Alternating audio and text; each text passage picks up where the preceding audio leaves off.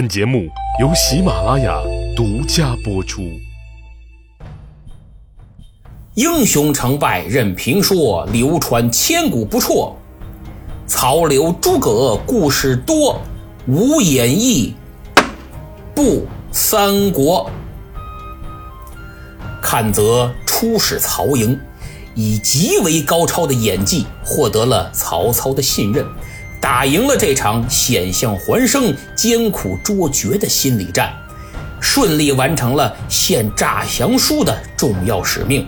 并且还毫发无伤，全身而退，为实现周都督和黄老将军煞费苦心定下的计策起到了至关重要的作用，甚至推动了整场战局。如果您觉得阚泽先生的表演就此圆满结束，那可是大错特错了，后头还有一出好戏呢。回到军营，他直接来到黄盖的营帐。老将军等的心里都冒烟了，正着急呢。一见阚泽，顿时喜出望外。哎呀，德润呐，你可算回来了！事情办得如何呀？老将军，请放心，一切顺利，是这么这么这么这么回事儿。阚泽就把经过详细的描述了一番，黄盖听的是一会儿捏把汗，一会儿哈哈大笑。怎么了？太刺激了！好在有惊无险，他对阚先生随机应变和过人的口才深感佩服。黄盖拉着阚泽的手：“德润呐，可多亏你了。”要不是先生这雄辩之才，嘿嘿，恐怕今天是万难成功啊！换别人去就完蛋了，不仅任务完不成，脑袋肯定也得搬家。因为黄盖知道人家曹操说的对呀，一眼就识破了这苦肉计，所以他这心里也挺佩服曹操的，果然是奸诈过人。真够厉害的！等把事情的经过讲完了，阚泽说：“老将军，接下来我还得去甘宁的大营走一趟，要再演出戏给蔡氏兄弟。我打算这般如此，如此这般，借这哥俩再给咱们这把火添点柴。”黄盖一听就乐了：“哦，哈哈哈哈！好啊，好好。”太好了，此计甚妙，我看行。德润呐，事不宜迟，你赶快去吧。老将军早些休息。阚泽告辞。出了黄盖的营帐，阚先生奔着甘宁那儿就去了。甘宁得知阚泽前来，赶紧出帐相迎。二人走进帐中，落了座，客套叙谈了几句。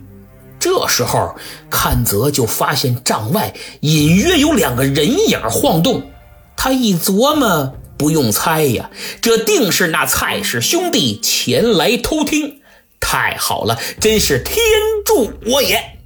想到这儿，阚泽话锋一转：“兴霸将军，昨日……”都督怒责公父老将，当时你上前求情，却被乱棍打出，无端受辱，哎，实在是冤枉的紧呐！现在想起来，我都替将军你感到愤愤不平。嗯，甘宁先是一愣，这话什么意思？阚泽马上给他递了个小眼神儿。冰雪聪明的甘宁立刻明白了，哦，原来这位阚先生不是为我来的，是为那俩卧底来的。紧接着，连一秒都不到，甘宁也戏精附体了。他故意把声音抬高个八度：“嗨，阚先生不说倒也罢了，若提起此事，我这怒火难消啊。”想我甘宁也是一员上将，为他周瑜出生入死，立功无数。跟曹操初次交战，还是我打的先锋。可万万没想到，这位大都督一点情义不讲，啪，甘宁一拍桌案，站起来了，气得他在大帐里直溜达。阚泽心想：行，好你个甘兴吧，演技也不错呀，都快赶上我了。甘宁瞪着眼，喘着粗气，来回踱了几步。阚先生，当时你也在场，你看他把老将军打的都不成人形了。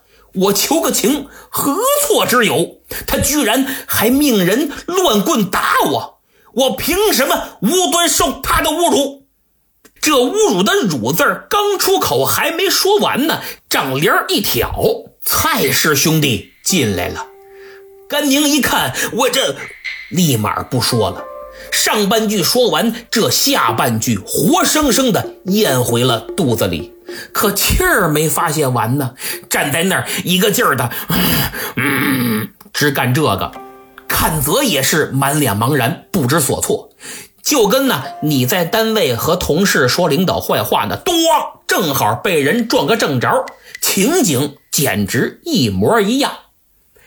没办法，为了缓解尴尬，阚泽和甘宁只得各自冲着不同的方向唉声叹气。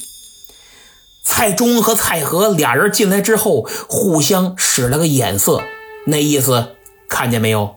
他们对周瑜意见可不小啊。那咱们也掺和掺和吧。他俩装作若无其事的样子，蔡和笑不唧儿的上前一步，见过将军。呃，阚先生，哎，您二位这聊什么呢？阚泽非常不自然的挤出点笑模样啊，呃，我二人正在闲聊军中小事，与二蔡将军无干呐。蔡中又过来试探性的问了一句。若是军中小事将军何故长吁短叹？先生您又何必愤愤不平呢？啊，有吗？呃，没有，没有，没有。阚泽赶紧装傻充愣。二位将军，这是我与甘将军的心腹之事，就不劳挂怀了，不劳挂怀。诸位听出来没有？阚泽这是典型的请君入瓮。啊！梯子给他俩支好了，蔡和都没犹豫，立马就顺着往上爬。二位莫非有反江东投曹公之意？什么？这句话可把阚泽给惊呆了。甘宁也马上配合，苍啷一下就把腰间佩剑给拔出来了。阚先生，这下坏了，他二人已经窥探到我们的机密。必须杀之灭口，可把二蔡给吓坏了，扑腾就跪下了。为了保命，直接把自己卧底的身份亮明了。哎呀，将军慢动手，实话实说吧，我们兄弟本就是丞相派来的卧底，自己人，自己人。如果二位愿意弃暗投明，我们可以写信给丞相作为引荐。甘将军千万不要误会呀。甘宁半信半疑，手里的宝剑没放下，依然指着他俩：“你二人所言属实吗？”哎呦，甘将军，这能有假吗？于是他俩就竭尽所能的来证明自己，把为什么来、怎么来的、曹操怎么交代的、江东大营的情况，特别是黄盖挨打这个事儿怎么密报的，曹操和盘托出，全说了一遍。阚泽点点头，心想：“嗯，真不错，说的倒全是实话。你们那信送去的时候，正好我也在呢。”阚泽连忙将蔡中、蔡和搀扶起来，甘宁也转怒为喜，宝剑还匣，那副表情就好像终于找到了组织一样。紧跟着吩咐手下摆酒设宴，四人在帐中是举杯畅饮，推心置腹。蔡氏兄弟当即表示要再修密书一封，把甘宁也愿意投降的情报传递给曹营。甘宁很高兴啊，端起酒杯，哎呀，如此就多多有劳二位将军了。今后在丞相手下共事，还请多多关照啊。嘿，您这是哪里话？自从我二人到您帐下听用，您对我们那没得说呀。我们俩对您佩服的是五体投地。我这我嗨，我这人嘴笨，啥也不说了，全在酒里了。来，干干干，喝啊！哈哈哈哈哈 喝了一会儿，酒席就散了。蔡中、蔡和回去给丞相写密信，自不必说。阚泽回去也写了一封，内容是：我已经跟黄盖商议好了，具体时间还不能定，必须要等时机成熟才能行动。到时候以船头插青牙旗为号。黄盖为总督粮官，会把押运粮草的很多条船呢一起带过来，给您当见面礼。诸位听众，什么叫敬业的演员？真正敬业的演员，不仅演技精湛，更重要的是演戏演全套啊！时年三十八岁的阚泽，为我们生动诠释了什么叫敬业精神。从叶父曹营见曹操献诈降书开始，到骗取二蔡的信任，真是上演了一部比《碟中谍》还精彩、还惊心动魄的大戏。看泽首次亮相便一战封神，他对人心理的分析和把握，对时机节奏的操控和技战术的运用，可谓炉火纯青，妙到毫巅。其实从本质上来说，世间万象道理是相通的，商业也罢，职场也罢，感情也罢，官场也罢，只要是谈判，如果能够仔细认真的揣摩分析对方的心理，并能巧妙的加以利用，再配合适当的技巧，那无往而不利。看则密献诈降书的故事，把这个道理诠释的淋漓尽致。言归正传，话说曹操几乎在同时接到了阚泽与二蔡的密信，当下心生疑惑，因为他不敢相信这蔡氏兄弟能有这么大能耐。不仅探取了很多如此重要的机密情报，还成功策反了甘宁甘兴霸。好嘛，这甘宁可不是一般人呐，那是江东一等一的战将。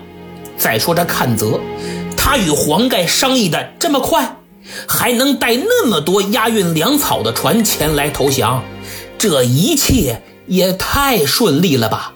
顺利的有点反常。而事出反常必有妖。说到这儿，我必须要讲，其实很多人对这段故事是存疑的。大家普遍认为曹操何许人也？当世之奸雄，杰出的政治家、军事家，怎么就会随随便便的被看泽哄骗的滴溜乱转呢？就说这是小说啊，都是演绎，都是编的。但曹丞相的前后表现也差太远了吧？不合逻辑呀！是第一，这个 bug 还是很明显的。但是，当我认真研读分析之后，发现并不是你想的这么简单。我也得出了一套自己的认知和看法。客观的来说，如果曹操真就像我们在故事里看到的这样，那……他不可能成为一代奸雄，也不可能在东汉末年这个乱世称雄天下，绝不可能。我认为小说确实没有逻辑上的硬伤，可如果你看不出隐藏的深意，只能说是研习的不够。此中道理就像另一部名著《西游记》。正因为小说中有那么多的暗线伏笔，所以才养活了当下那么多的博主和主播呀。说了这么半天，您肯定着急要听听我的分析：曹操到底为何如此表现呢？对不起，我先卖个关子，等到日后开战评会之时，咱们一并总结。本人郑重承诺，绝不会像某些盗墓小说一样，自己挖了一堆坑，最后填不上了，只好让读者往里跳啊。曹操手里拿着这两封密信，思来想去，一时捋不出头绪。他转念一想，干脆开个会，集思广益，听听大家的意见吧。于是他召集众谋士到了自己的中军帐，先把这两封信给大伙挨个传着看了看。等看得差不多了，曹操说道：“列位。”甘宁被周瑜所辱，愿为内应。黄盖受责，令阚泽来纳降，俱未可深信。就是甘宁受不了周瑜的侮辱，愿意给咱们做内应。黄盖无端又被周瑜打了一顿，让阚泽来送书信，说也要归降。这两个。我现在都有所怀疑，不敢相信。曹操这句话，请大家牢记，一定作为重点标出来，对日后我们分析总结很关键。接着，曹丞相环视了一下在场众人，眼下何人能到周瑜营中探听虚实啊？我想派个人到三江口走一趟，看看信上所说是真是假。说完了，曹操用手捋着自己的胡须，等着看众位谋士的反应。可问题，这个任务太艰巨了，而且貌似根本不可能完成。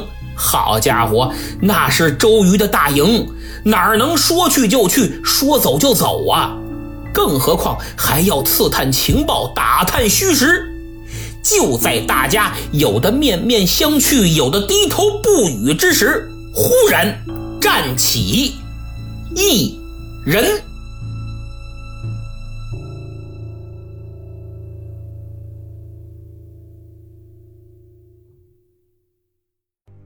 节目讲完了，上期抢到沙发的是听友 P.I 矿工，头一次见啊，恭喜！希望你别忘了给我点赞、订阅和评分。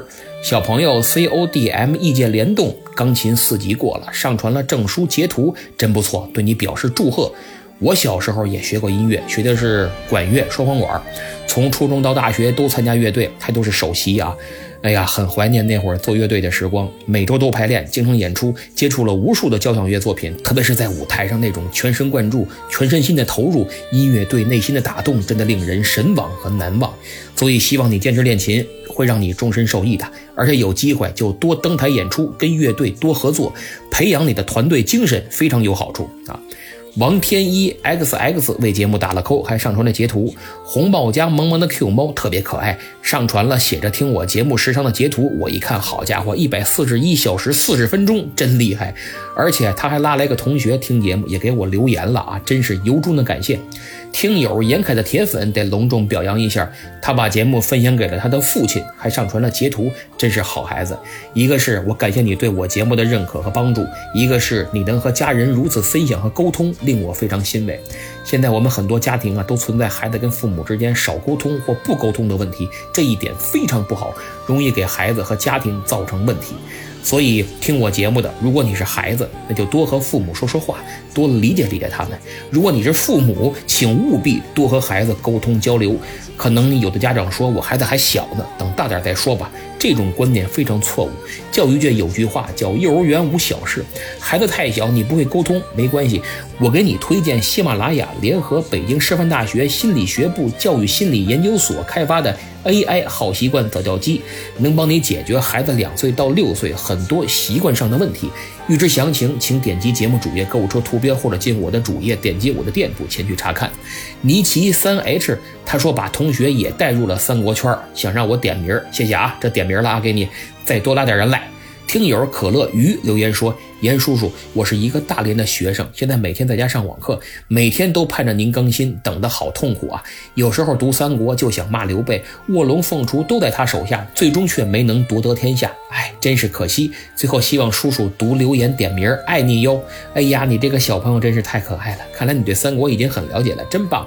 希望你继续关注，多支持叔叔，叔叔也多给你带来好作品。”大大的番茄又拉了一个朋友，名叫思小思恩弟，给我加油助威，非常感谢你们！你现在已经成为我最重要的听友了，希望你再接再厉，多帮我宣传啊！周日那天，我的西米团多了一位朋友，名叫贵度，欢迎你，请你私信联系我，我拉你进入西米团的微信群，领取加长特别版的节目。最后感谢一下本周打赏的三位朋友，第一位是微微一笑 NKD。第二位是听书的小先生，第三位是孟海童红，请大家多多支持，为节目点赞、订阅、评分，特别是在朋友圈转发一下，在下感激不尽。咱们周日再见。